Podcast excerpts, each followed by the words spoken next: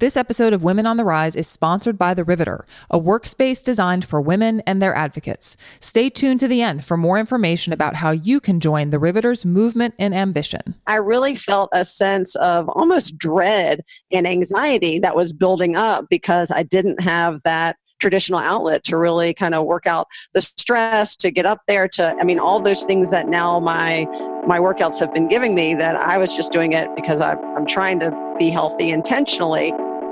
Welcome to Women on the Rise. I'm your host, Lara Dolch, and each week I talk to thriving women about the practical self-care strategies they use to fuel their success and pursue what's most important to them in their careers and lives. We get real about topics like healthy eating, exercise, sleep, stress, time management, happiness, and productivity, while busting myths about work-life balance and being perfect along the way. My goal each week is to uncover a new insight or practical strategy that you can immediately apply to your life to recapture your momentum, mind, body, and soul. Today, I'm talking to two women on the rise, sisters Allison Goldstein Lebovitz and Amanda Goldstein Marks. Last year, Allison and Amanda teamed up to create one of my favorite podcasts, Sis and Tell, a half-hour weekly show where Jewish humor meets Southern chatter, best defined by its tagline, a whole lot of talk about a whole lot of nothing. Allison is also the host of The A-List with Allison Lebovitz, a half-hour television show for PBS. And Amanda is a quirky and endearing stand-up comedian, actress, content creator, and super tired mom. Amanda and I met years ago when we both worked for Cartoon Network and Adult Swim. And Allison and I met coincidentally last year through a mutual friend in Chattanooga, Tennessee, where Allison lives. And we quickly realized that we had Amanda in common. So I invited them on the podcast mostly because I just thought it would be fun. And I am also from the South, and because they had recently mentioned on their podcast that they had been focusing on exercise and healthy pursuits, general self-care stuff. And I just kind of wanted to talk to them and have a good time. So thank you guys for being here, ladies. I'm really excited to chat with you. Thank you for having us. We're excited to be here. Yeah, that's actually one of my favorite stories of when you met Allison, because I think you you knew her, right? I did. I totally did. Well, I'm sitting here realizing that as I'm talking to you guys that my Southern accent is coming out. So my listeners are going to be like, what is going on? Because this is what happens when I talk to other Southerners. Yeah. I'm like, what's up, y'all? But even then, I was so fascinated by not only your professional background, but what you are doing now and how your professional career has, led itself to kind of this intersection of being able to maximize what you're great at and what you're passionate about. And I was all about, I'm like, oh my gosh, and she's a coach and she does things with health and self-care. And so we're just glad that all of a sudden this has now truly come, if not full circle, then circled back for a third. Totally. Well, thank you. Yeah. And anyway, it's just funny. And I'm not kidding when I say that Sis and Tell, like seriously, for all of my listeners, you must look up and listen to Sis and Tell, especially if you have any connection to the South, because I think that's why I love it, because I grew up in the South and I love listening to you guys talk. We do a lot of that. That is true. Yes, you do. Well, and actually, so that's a good segue into, because literally Amanda and I had been, had connected about your podcast before, but what made me think that you would be fun to have on my podcast is just, you've been talking a lot about exercise and healthy eating and your own pursuits around that. So how's that going? Well, I think Allison's been exercising much longer than I have. And I've kind of had these stints where I'll try to exercise and I just give it up. And actually I was remembering when I was back at Turner after I had my first child, and there is a gym on campus and I was taking one of the exercise classes. It was a spin class and we had an instructor come in and he kept on asking us to tighten the resistance. And I would just pretend to tighten the resistance. And then I knew that was not for me. But every few years I would try one thing and then give it up. But most recently started taking a FitWit class, and it was because one of my friends had been taking it and he's like, you should do it. And he caught me at a weak moment and I was like, all right. So I signed up for the test month and then I committed myself to 12 months. So my goal is simple and it's to show up. I think that's a great goal. Well, yeah. And what I'm curious, Amanda, like what has been your sort of struggle around exercise in the past? Because it sounds like that's, you know, the thing that you have a hard time keeping up with. Right. So number one, I don't like to physically exert myself.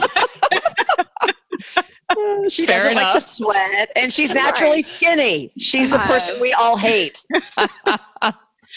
I'm also naturally weak. I have like no muscles. I like literally, like we joke, and I can't do a sit-up, and Allison made me try to do a sit-up in front of her during our podcast, and, and which none of the listeners could obviously see. I must have missed that episode.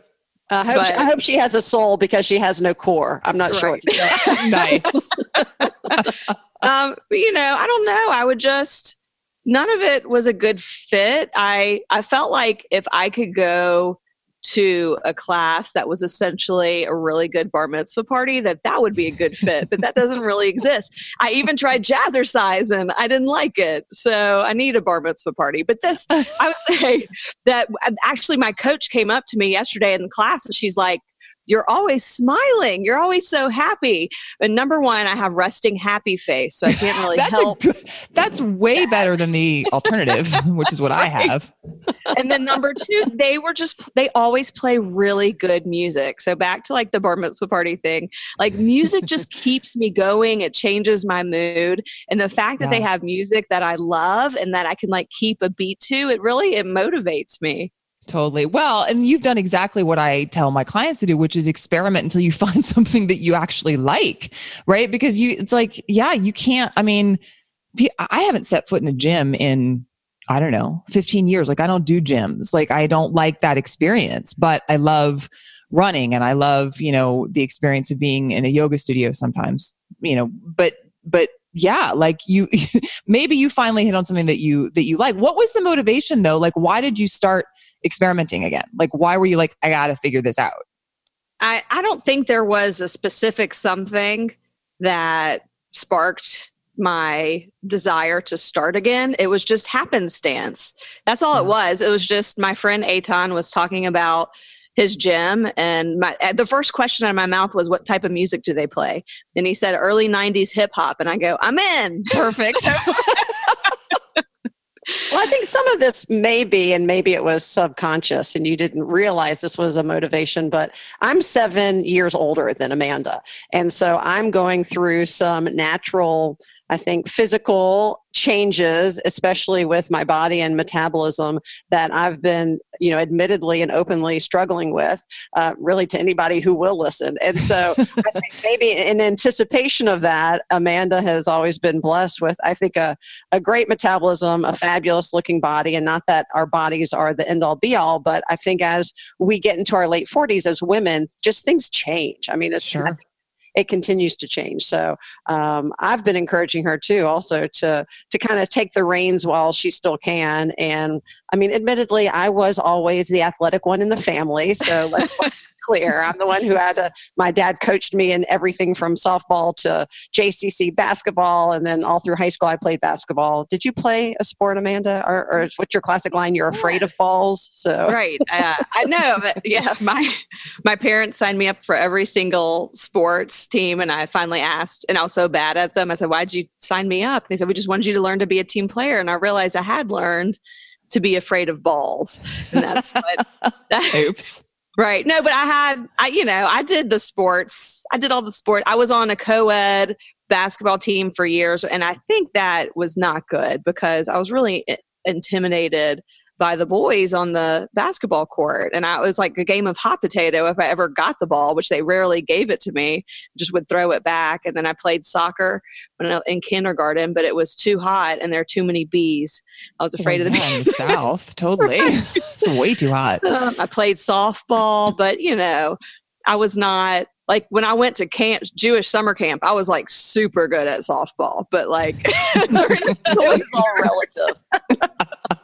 I love it. That's awesome. Well, and it's funny too, because I grew up playing team sports and stuff too. And I, maybe I'm not a good team player because all the sports that I've settled on, or sports is a strong word, but all of the activities that I've settled on as an adult are individual sports. And so, yeah, like I can totally relate to that in some respects. What are you playing? So what are you playing now? Well, I mean, I don't, that's why I said sports is a strong word. So I'm a runner, and I do a fair amount of yoga, although I do typically do it at home. You know, I used to be a Pilates instructor in New York. That was kind of my first step into this health and wellness world after I left the corporate world.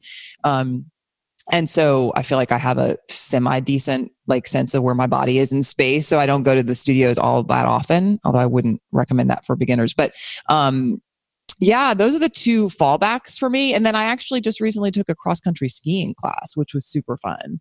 Because out here in Seattle, you just drive 45 minutes to an hour outside the city and you can just hop on a trail and go. So I don't know. We'll see if that sticks. But and I'm the opposite. I need the social component to working out. So I do. Yeah, I joined Orange Theory, back in August. And I like, number one, that it is social. A friend of mine, Emma, she's the one who suggested I join because she'd been going. And every so often we meet up. But I see now the same faces, even if I don't know them outside of the gym. And I like that there's an instructor. I need, versus your solo routine. I need somebody literally a boot camp atmosphere telling me exactly what to do and for how long. I like the competitive nature. And then I've been in this all women's tennis clinic for the past 4 years. It happens to be at our kids' school, and we have t-shirts that we've gotten made that say tennis is cheaper than therapy. So yes, totally. That's how I approach exercise too. It has less to do with the physicality of it and more to do with my mental state. I mean, that's what motivates me to keep doing it. Yeah. But to your point, Allison, I mean, I think that's right. I think there are a lot of people who do. And I've gone through phases where I used to ride at Flywheel Sports. I don't know if Flywheel exists in Atlanta. Is there a Flywheel in Atlanta? It's in New York. I don't think so. It's a New York-based company that happened to open a studio in Seattle right after I moved here. But it's indoor cycling. But music is a huge component of it. So you might like it, Amanda. But I mean, I think that's right. It all goes back to you've got to experiment until you find something that, and it might change too. I think, it's certainly for me, I get really into something for a period of time and then I'm just not interested anymore and I switch. So I think people have to be open to that and just view it as an experiment rather than saying, I suck because I don't want to do this. Well, you just haven't found the right movement for you yet. I always, I quote a guy named, Maynard Fuller. I think that's his name. Anyway, I might be saying his name wrong, but he is one of the co-founders of Habitat for Humanity. Mm-hmm. And he once said, it is easier to act yourself into a new way of thinking than to think yourself into a new way of acting. Yes. And by that, I try to grasp that because I'm true to everything you've just said. I have workout ADD in the past 20 years or so, we'll say, in my married life. Every 2 years I switch. I've done CrossFit. I've done personal trainer. I've done personal trainer with other people. I've done the circuit training with the 80-year-olds. I mean, I've literally tried everything. I've tried the running apps. I've tried the workout apps. I've bought every DVD. I brought back the Jane Fonda tapes that I found in my basement. I mean, literally, I will switch every 2 years to try to find that little nugget or, dare I say, magic bullet. And I realize now, as I'm approaching 50, there is no magic bullet. That I really have to be the motivation. And as much as I'm not a morning person, I work out, or try to 3 days a week, and I go to a 6:15 class because I know I'm just sort of awake enough to be able to drive there, not quite awake enough to be able to talk myself out of it. And I know that if I cancel, there's going to be a penalty, which I can't stand any of those financial penalties. And so that commitment is actually, I have to commit in advance and then hold myself to it, knowing that there's an expectation there, and then just do it. I have to act my way into a new way of thinking. Yeah, it's the only way. I'm glad you said that. I think that's very true. And the financial incentive, I mean, I think eventually too, I mean, what I see with my clients is that eventually, and maybe you guys can relate to this, over time, there does start to be an internal motivation anyway. You start to, whether you want to call it being addicted to the, whatever you're doing or whatever, there's this, internal alarm that goes off eventually that motivates you to do it again.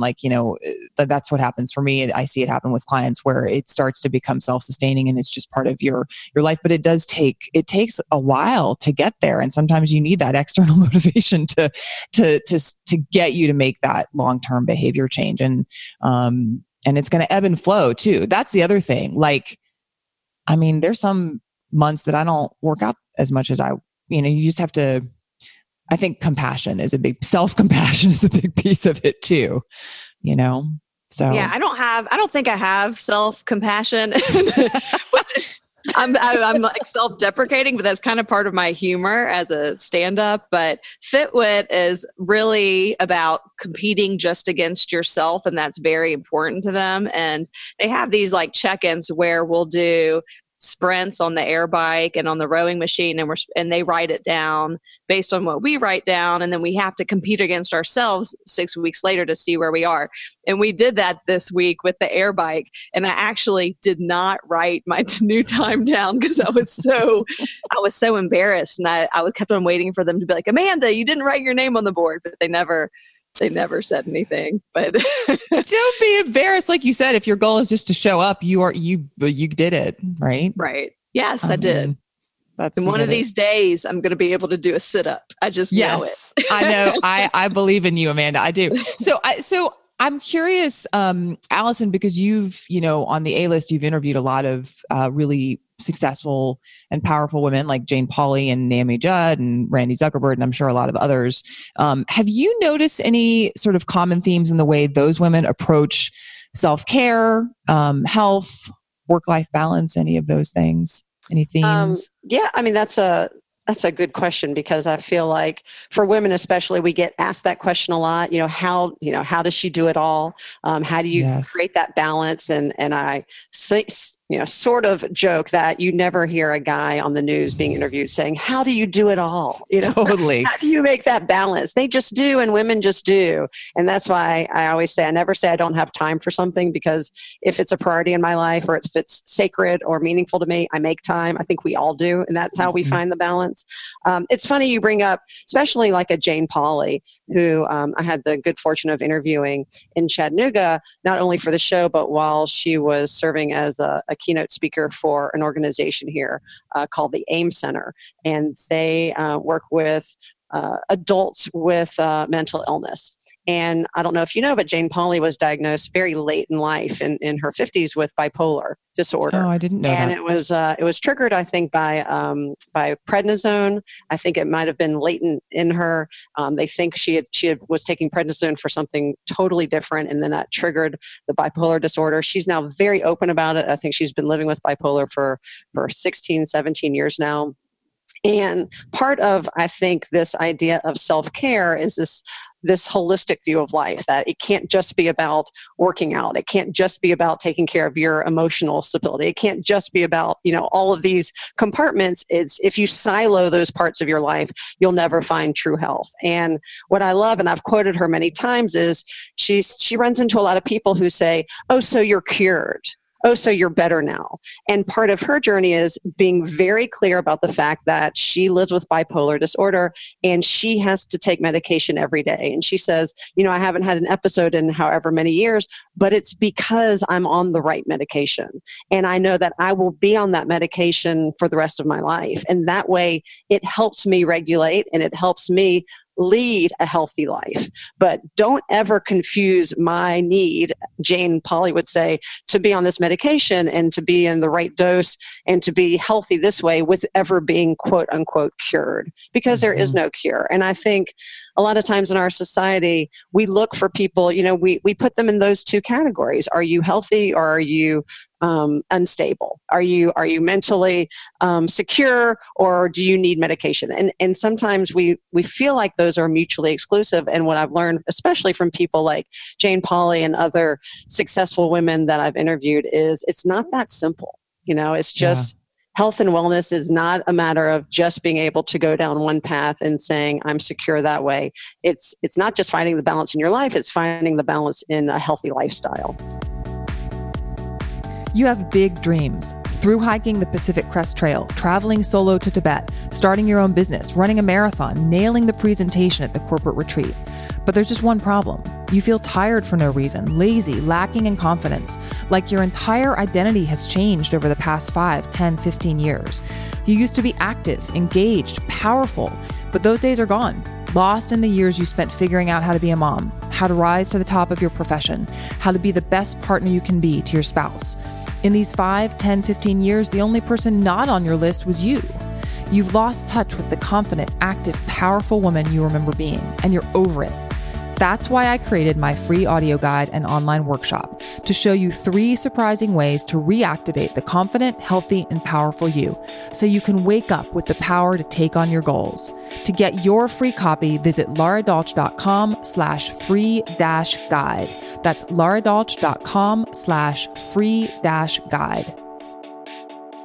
So glad you said that, because I think that, you know, one of the reasons that I chose the path of coaching over, for example, becoming a registered dietitian, you know, was because it made no sense to me to separate the sort of pursuit of healthy eating from the pursuit of everything else in your life, right? Like to separate how you're eating from how what's going on in your career, what's going on in your relationships, what's going on, you know, in other parts of your life, like, because they're interconnected. And if you're not, to your point, if you're not looking at the big picture of it, it just doesn't work. You can't silo those things, again, to use your language. And it's funny because I think that, as common as that approach feels to me, because I'm in it every day, I hear from women who go through my Vibrant Health Playbook program that is an unusual approach, that they see it and they say, I've never seen a program that looks at all aspects of my life before. And it, I mean, that's great, but it makes me sad that it's not more common. So I'm actually glad to hear that these, you know, these really successful women have like locked in on that. They figured out that, yeah, it's not about balance. It's about, I always say it's about work-life integration, right? It's about how do you know, one day balance might mean something different than it does the next day. One day it might mean you're working your ass off on a project that you have a deadline for and you're letting go of other stuff. And one day it might be, you're like, I'm all about working out and whatever. So, that's interesting to hear that you've picked up on that from that holistic approach has come through in your conversations with these women. Well, and I think we're much more open, especially about that mental health conversation and what that looks like and how many people suffer from anxiety, depression, bipolar, whatever the spectrum of those ills might be. And that these are inherited genetic diseases often that no one can control. And for us to continue to put that under the rug and to think that those are things we can't talk about in public, that was, I think, the ideas of decades ago. Now, I think in your place of worship, in your university, at your school, in your support groups, in your social centers, in any place where you are finding any conversation valid, those have to be top of mind, because until we can have that conversation, everything about working out and a nutritious, you know, lifestyle and how do we eat and gluten-free and all of that, it's secondary to really this idea that we all have to have that mental health conversation. And I'm very much encouraged, I think, by the way our society is going. Sadly, some of it because of tragedies in our country that are forcing that conversation. But I think for a few years now, people are realizing that we have to make that something that people are willing to discuss and willing to discuss openly without it feeling like an embarrassment, but more so a conversation to make sure that we know that part of healthy living is being able to successfully and openly talk about those ills that we once kind of put in the closet. Yeah, absolutely. Absolutely. Yeah. And, you know, Amanda, I'm curious, and actually this really applies to both of you because you're both, you know, in sort of the, you know, I'll call it the entertainment industry. And, you know, I used to work in that space too, but it's funny, like self-care was never a conversation. Like I never had that conversation when we were working at Cartoon Network. Like it wasn't even a term that came up for me. But I'm curious, Amanda, what you've seen, especially because you're a performer, like is self-care part of the conversation in the performer space as far as how you're able to perform? I would say when comedians talk about self-care, they're talking about smoking pot. Hey, you know, you can define it however you want. Right. No, I don't think it's a part of the conversation at all. Yeah. I mean, and this is not talking about the acting industry, which I really, you know, I'm new to that industry, so I really can't speak to that much, except for probably actors work out a lot more than comedians because they have to be fit in order to get roles or certain roles. Mm-hmm. But in the stand-up comedy world, it's hard because our stage is usually in a bar. Right. Yeah. And there's a social aspect to it. It's not just going to work. It's going to hang out with your friends. So I'll often see comedians and who are my friends, you know, outside smoking cigarettes with their buddies or getting drinks. And you may drink more because your friend is there. But once in a while, you'll see someone making a giant Facebook announcement saying, I'm not going to drink anymore. And, you know, I would get into the habit of also going out and having one drink, which is, you know, not that much comparatively. But the thing I did to kind of keep myself from drinking every time I go out to perform is, and I know this sounds so silly, but I would brush my teeth before I left that night, but and floss, and I'm a flosser. So just so I wouldn't, you know, having that taste in my mouth of I already, you know, flossed and brushed my teeth. I don't feel like having to do that when I get home at midnight. So it would keep me from drinking. And instead, just drink a ton of water when I'm there. That's a good idea, actually. Oh my gosh. So, I mean, toothpaste would never deter me from having a martini. I can just tell you. For me, I'm lazy too. I mean, I'm like, I don't want to deal with that when I get home. That's I'm like brushing my teeth and then pass the sorbet so I can clean my palate so I can have another drink. So, but you get into, you know, I think you get into a habit, and because it's, for a lot of comedians, you know, some it's a hobby and some it's a job, but no matter what, it's social.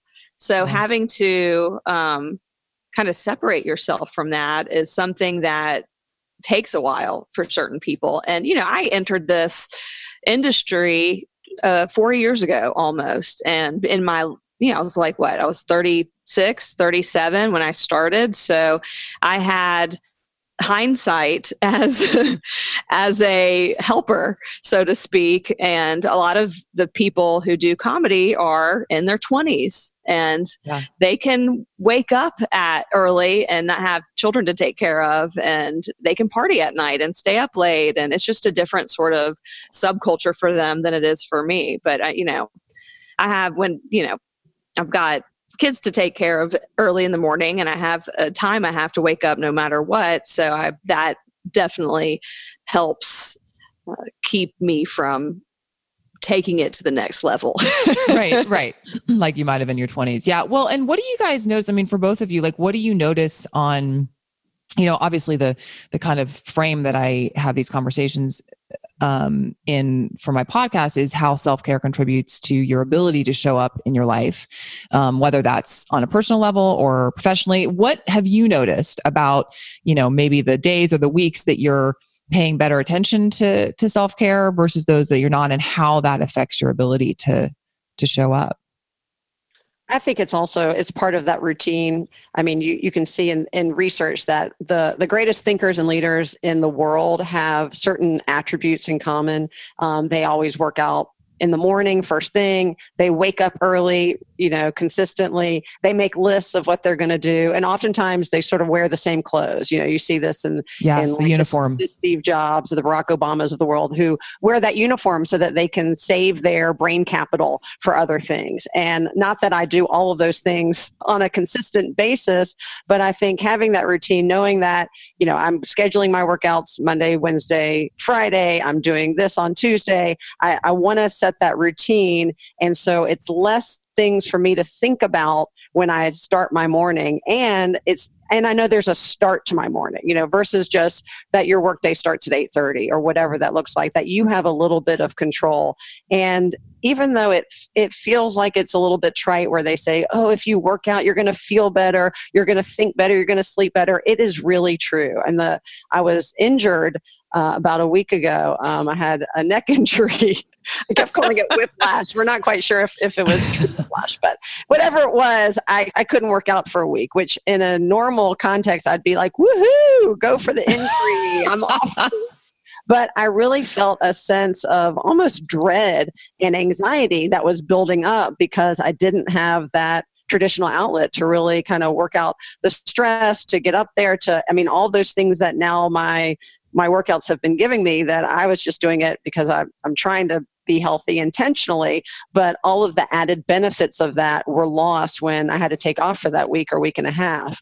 And so I think once you start doing something, I think it does, and it just has to, it contributes to the rest of your day. And then the ripple effect that, of that is your week, your attitude, your desire to be more productive. You know, it's productiveness begets productiveness. So once you start on this productive trail, it just leads you there. And versus the other, the sloth, you know, the sloth becomes more slothy. So that's a word.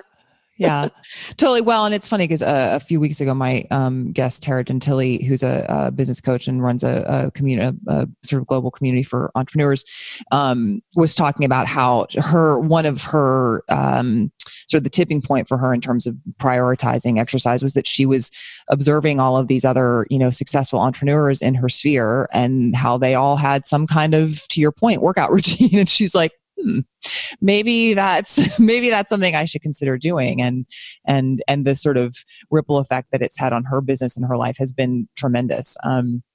You know, something that she couldn't have anticipated. What was the tipping point for, I know we talked a little bit about this earlier, but was there a tipping point for either of you in terms of, whether it was exercise or maybe it's, you know, making the choice to eat healthier or anything? Was there a trigger for you that caused you to prioritize those things?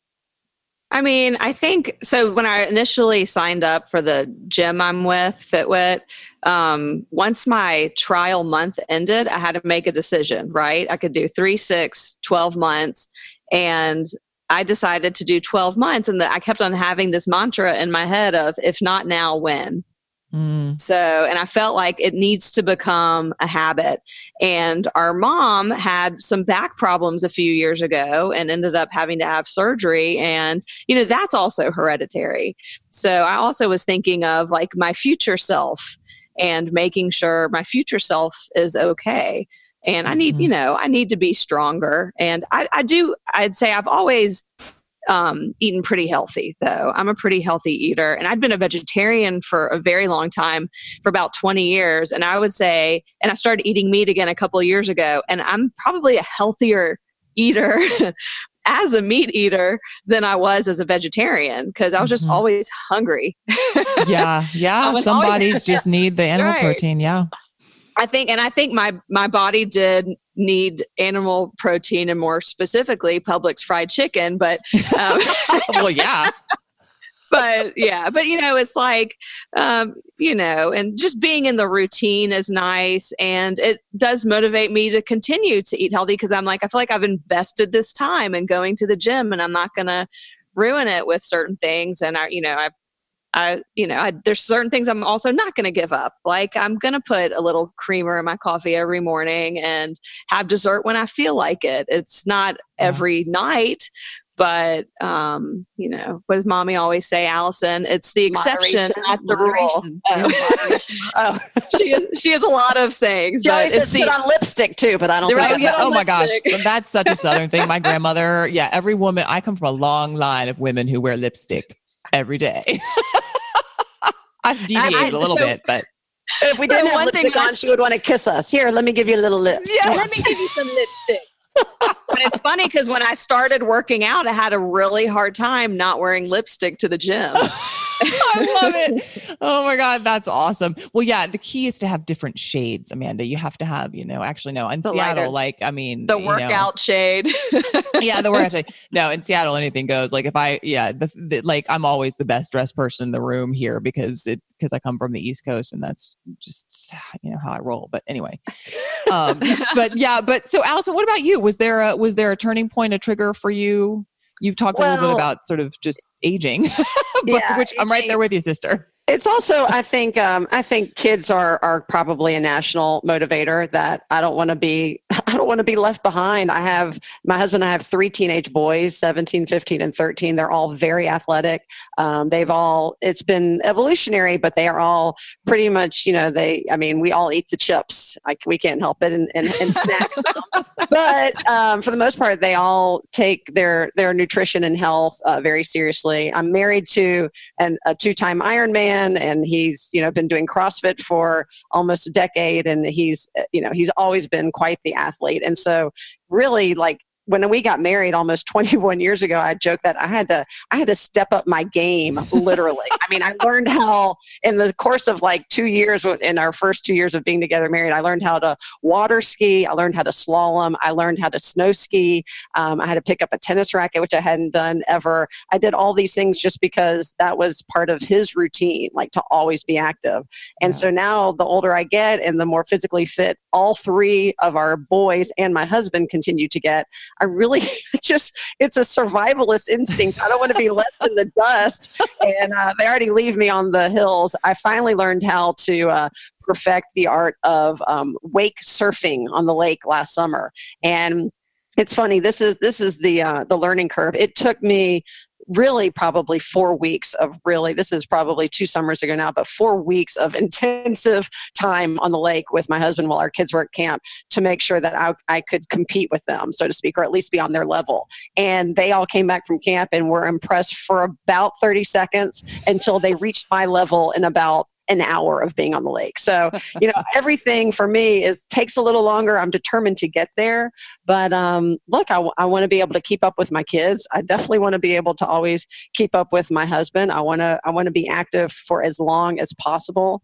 Amanda and I are lucky that we have longevity, not only lipstick that runs in our family, but longevity and had all 4 grandparents alive for most of our adult lives.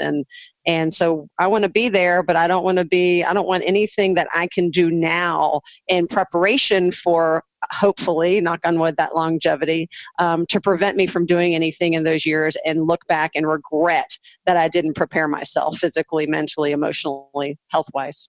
Yeah. Well, and that leads me to the question as we're kind of wrapping things up. Like, is there a daily habit that for either of you that you sort of stick with that kind of disproportionately affects how you feel, how you show up? Is there some one thing that like is kind of like the thing that has to happen? Besides my morning coffee, you mean? Oh, well, yes. I mean, that's a given. That's one of my first things too. You know, look, this may sound, I don't know if this sounds cheesy. It may not be what you're asking, but for me, it's the connectivity with the people I love, that we don't, you know, my parents to this day do this, but we don't go to bed at night without telling each other that we love each other. And not just me and my husband, but our 3 boys. We're now at the age where we go to bed before them. So they tuck us in and say, I love you. And the same thing in the morning. We started that routine very early. Even when I was still driving the kids to school, that they couldn't get out of the car without kissing me and saying, I love you, and leaving that. And if I'm also very superstitious, but to this day, nobody leaves the house without making that connection early in the morning. And then we don't go to bed without making that connection again. Everything else to me, it is about healthy eating. It is about working out and making sure my body is on par with, hopefully, my mental and emotional state. But without that sort of capacity to make sure that I'm connecting with the people around me who I love, and that those connections are every morning and every night, you know, as we rise and as we go to sleep, I'm not sure the rest will matter. So yeah. For me, that's what's important. That and my cup of coffee. Yes, totally. No, and I'm really glad that you said that. I actually had a psychotherapist and relationship expert on the podcast a few weeks ago named Sonia Brewer, and she was talking a lot about how, specifically how high-achieving couples who are both, you know, very busy can find those points of connection in their day, and how important that really was to the big picture of self-care and self-love. And so, no, I'm actually really glad you brought that up, because you're right. The rest of it, at the end of the day, we know from research that the community and connection and family and friends is ultimately what contributes the most to our sense of well-being. So I think that's really, really important. What about you, Amanda? Is there something... Yeah. I mean, I would say very similar to Allison as far as connectivity, except instead of with my family, it's actually to Facebook. And, oh, right. Your internet friends, right? Is that what you call them on your podcast? Well, that's more of a addictive routine that I probably need some help with. But I don't know, like our kids are, we have twins that are 8 and an 11-year-old, and our mornings are pretty hectic. And of course, coffee is part of that. But I would say it's more of a routine I have at night with the family. And we basically every night have a dance party where we turn up the music really loud and just dance, and the kids have dance offs, and it's pretty funny. That's awesome. I love that. That's so fun. I'm picturing it in my head. That sounds like fun for sure. Well, there's probably a video on Facebook somewhere that you can somewhere. I'll have to look that up for sure. Totally. 1 or 20 videos. Yeah. Right. Yeah, exactly. Thank you guys so much for taking the time. So tell, actually, what are you excited about? Like what's next for you guys? Oh gosh. So you want to go ahead, Amanda? You're the planner. Yeah. Oh, well, are we supposed to talk about the podcast here? You can talk about whatever the answer is to that question. Okay. Well, I'm most excited about this stand-up comedy tour that I'm doing called The Brisket Belt with my friend H.T. Rosen. And we're doing a traveling tour around the Southeast. We're going to be in Nashville and Huntsville and Charlotte, and we were just in Birmingham, and we're going to go back to Birmingham and have a show in Atlanta mid-June. So that's fun. But I have to say, every week that I get to do this podcast with my sister is a big highlight, because I love being with her, and it's just really special. I'm the little sister, so I've always wanted to do something with her. So the fact that this is part of our routine is important to me. And I was a terrible big sister. I know it's hard to believe, who have put me on this pedestal now of niceties and kindness, but I was a terrible big sister growing up. So I've been spending at least the last, 9 months or so, and I'm sure I'll spend the next 25 years making up for it by this weekly podcast. They say, who's your podcast sponsored by? I'm like, my guilt. It is sponsored by my guilt. So. Mommy always said, go be with your sister. And finally, Allison a year ago was like, fine, I'll go spend time with her. I love it. Well, and it so comes across in the podcast too that you guys enjoy each other. Well, and I can totally relate that. I don't know what my little sister would say. We're 5 years apart. So pretty close to you. What are you guys, 7 years apart? Is that what you said? 7, yeah. Yeah. I mean, it's kind of a weird age gap, because like she wasn't even on my radar when I was a kid. I'm like, I don't even know, what is that little thing over there, right?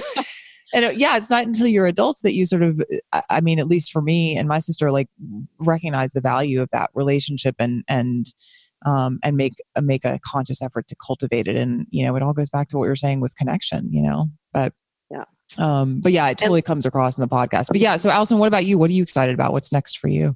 Well, yeah, look, someone said, what are your, 5-year goals or 10-year goals? And I said, I don't really have goals that reach out that far. And they said, oh, that's so funny. You're so goal oriented. And I do think of myself as a high achiever, but I also feel like the beauty of some of the blessings in my life, especially the way my professional life has taken and all the different hats I get to wear on a weekly and annual basis, is because I've opened myself up to possibilities and not to be so regimented in approach that I'm not ready to take on opportunities such as the podcast when they kind of present themselves. So I'm excited about that. The A-List, that is produced locally by WTCI, your PBS station, we're about to launch our 10th season this coming year, which is hard to believe. And for Amanda and me, Sis and Tell continues to be the highlight of our weeks. I think we both admit to that. And we're also excited that in May, we are going to be featured on a panel for one of the largest social media conferences in the country in Atlanta, Georgia, May 7th through 9th, called the Social Shakeup Show. And so we're excited. We're going to be featured there as two podcasters and how we got started. And I think our motto is, we fake it until we make it. So we just keep putting out products, and if people listen, that makes our day. So totally. That's exactly how I feel. I actually got an email from a listener last week that literally you would have thought that I had like won the lottery. She said that she was listening to it on the way home from work and had to stay in the car and drive around the neighborhood to finish it because it was so good. I'm like, oh my God, I caused a driveway moment. That's big. That's huge. Like, so big. Like totally made my day as an NPR junkie.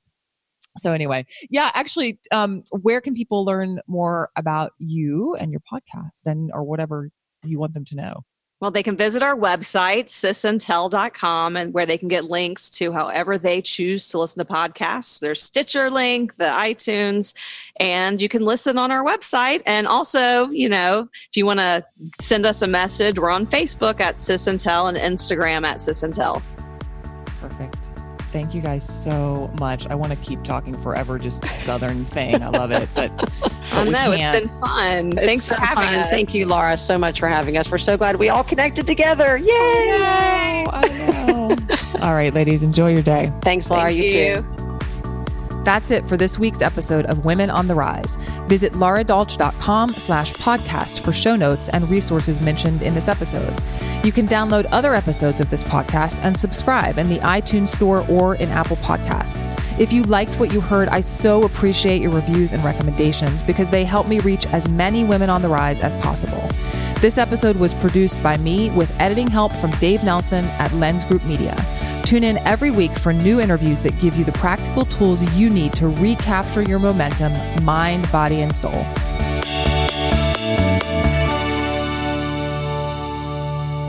The Riveter is a women-forward workspace designed for community, work, and wellness. Not just a desk in a co-working space, The Riveter is a transformative movement for all women and their advocates to invite ambition.